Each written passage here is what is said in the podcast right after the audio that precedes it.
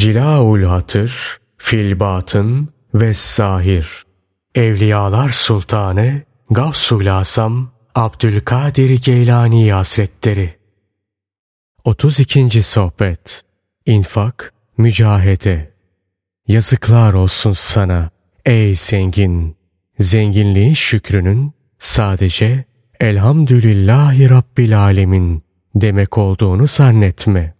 Zenginliğin şükrü fakirlere ondan haklarını dağıtman ve farz olan zekatı fakirlere ödemendir. Sonra mümkün olduğunca yine onlara yardım et. Malından onlara karşılıksız ve minnetsiz bir şekilde dağıt. Çünkü minnet kalplere eziyet verir ve iyiliği kirletir. Fakirlerin çoğu fakirlik ateşine katlanır. Fakat minnete tahammül edemez. Vereceksen minnetsiz bir şekilde ver. Aksi halde verme. Allah Teala'nın ey iman edenler sadakalarınızı minnet ve eziyetle batıl hale getirmeyin buyruğunu işitmedin mi? Sadakanın batıl hale gelmesi demek onda sevabın kalmaması demektir. Minnet altında bırakan kişi malını da sevabını da kaybeder. Kalbini karartır. Zira minnet şirktir. Mümin verir ve minnet altında bırakmaz. Aksine başkalarına vermeyi kendisine nasip ettiği için Allah'a şükreder. Hakikatte verenin kendisi değil Allah Teala olduğuna inanır. İnanır ki Allah Teala vahittir. Şeriki ve ortağı yoktur. Ondan alır ve verir. İnanır ki elindeki malı mülkü kendisine veren odur. Kendisi de ondan alan ve başkalarına dağıtan bir vasıtadır. Ey zenginler! Ey bolluk içindekiler! Zenginliğiniz sizi aldatmasın. Şımarmayın ve zenginliğinizde fakirlere karşı kibirlenmeyin. Aksi takdirde bu sizin fakirliğe düşme sebebiniz olur. Ve sizler ey gençler gençliğiniz, güç ve kuvvetiniz sizi aldatmasın.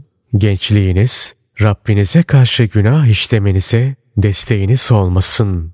Günahlar sizin din bedeniniz için birer oktur.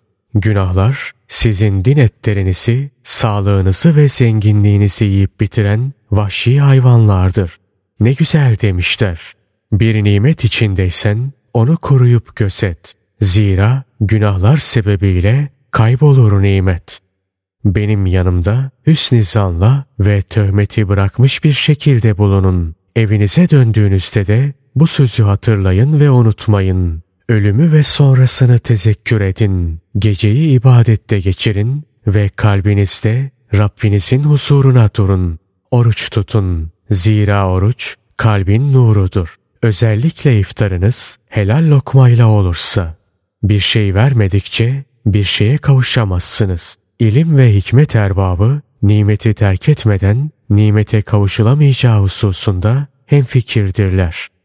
Salih bir kimsenin 40 sene boyunca sadece secde halindeyken uyuduğu, secdesinin onun yatağı, yorganı ve yastığı olduğu anlatılır. İşte bu, dünyaya karşı zahit, ahirete karşı ragıp olanın, ölümden ve hesaptan korkanın, halka ve onların elindekine karşı zahit ve halıka karşı ragıp olanın, hakkın indinde olanı takdir edenin, ona ibadeti bilenin ve onun nurunda nefsiyle mücahede edenin halidir. Allah Teala'yı tanıyan onu sever. Onu seven ona muvafakat gösterir.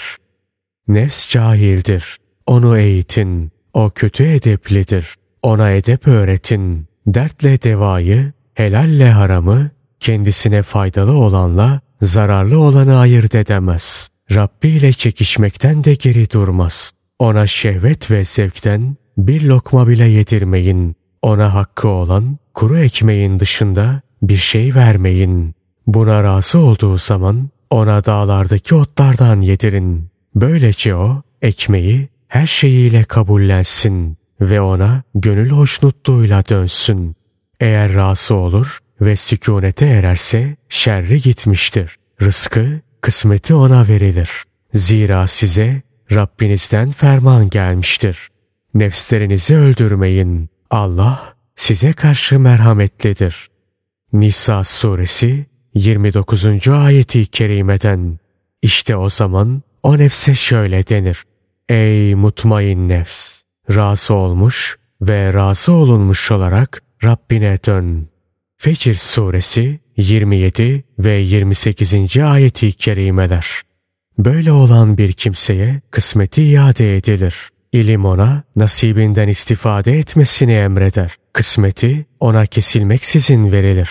İşte o zaman nimetlere karışması ona zarar vermez. Bu faydalanma onun için sadrında bir inşiraha, kalbinin aydınlanmasına ve safa bulmasına vesile olur. O doktorun kendisini yemekten koruyup afiyet buluncaya kadar faydalı gıda ve içeceklerle beslediği hasta gibi olur. Hasta iyileştikten sonra doktor ona çeşit çeşit yemekler yemesini söyler.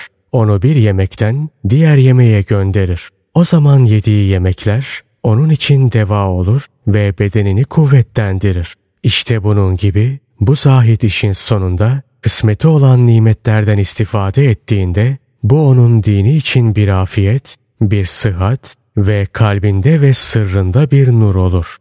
Allah'ım bizi senden başka her şeye karşı zahit ve her halinde sana karşı istekli olanlardan eyle.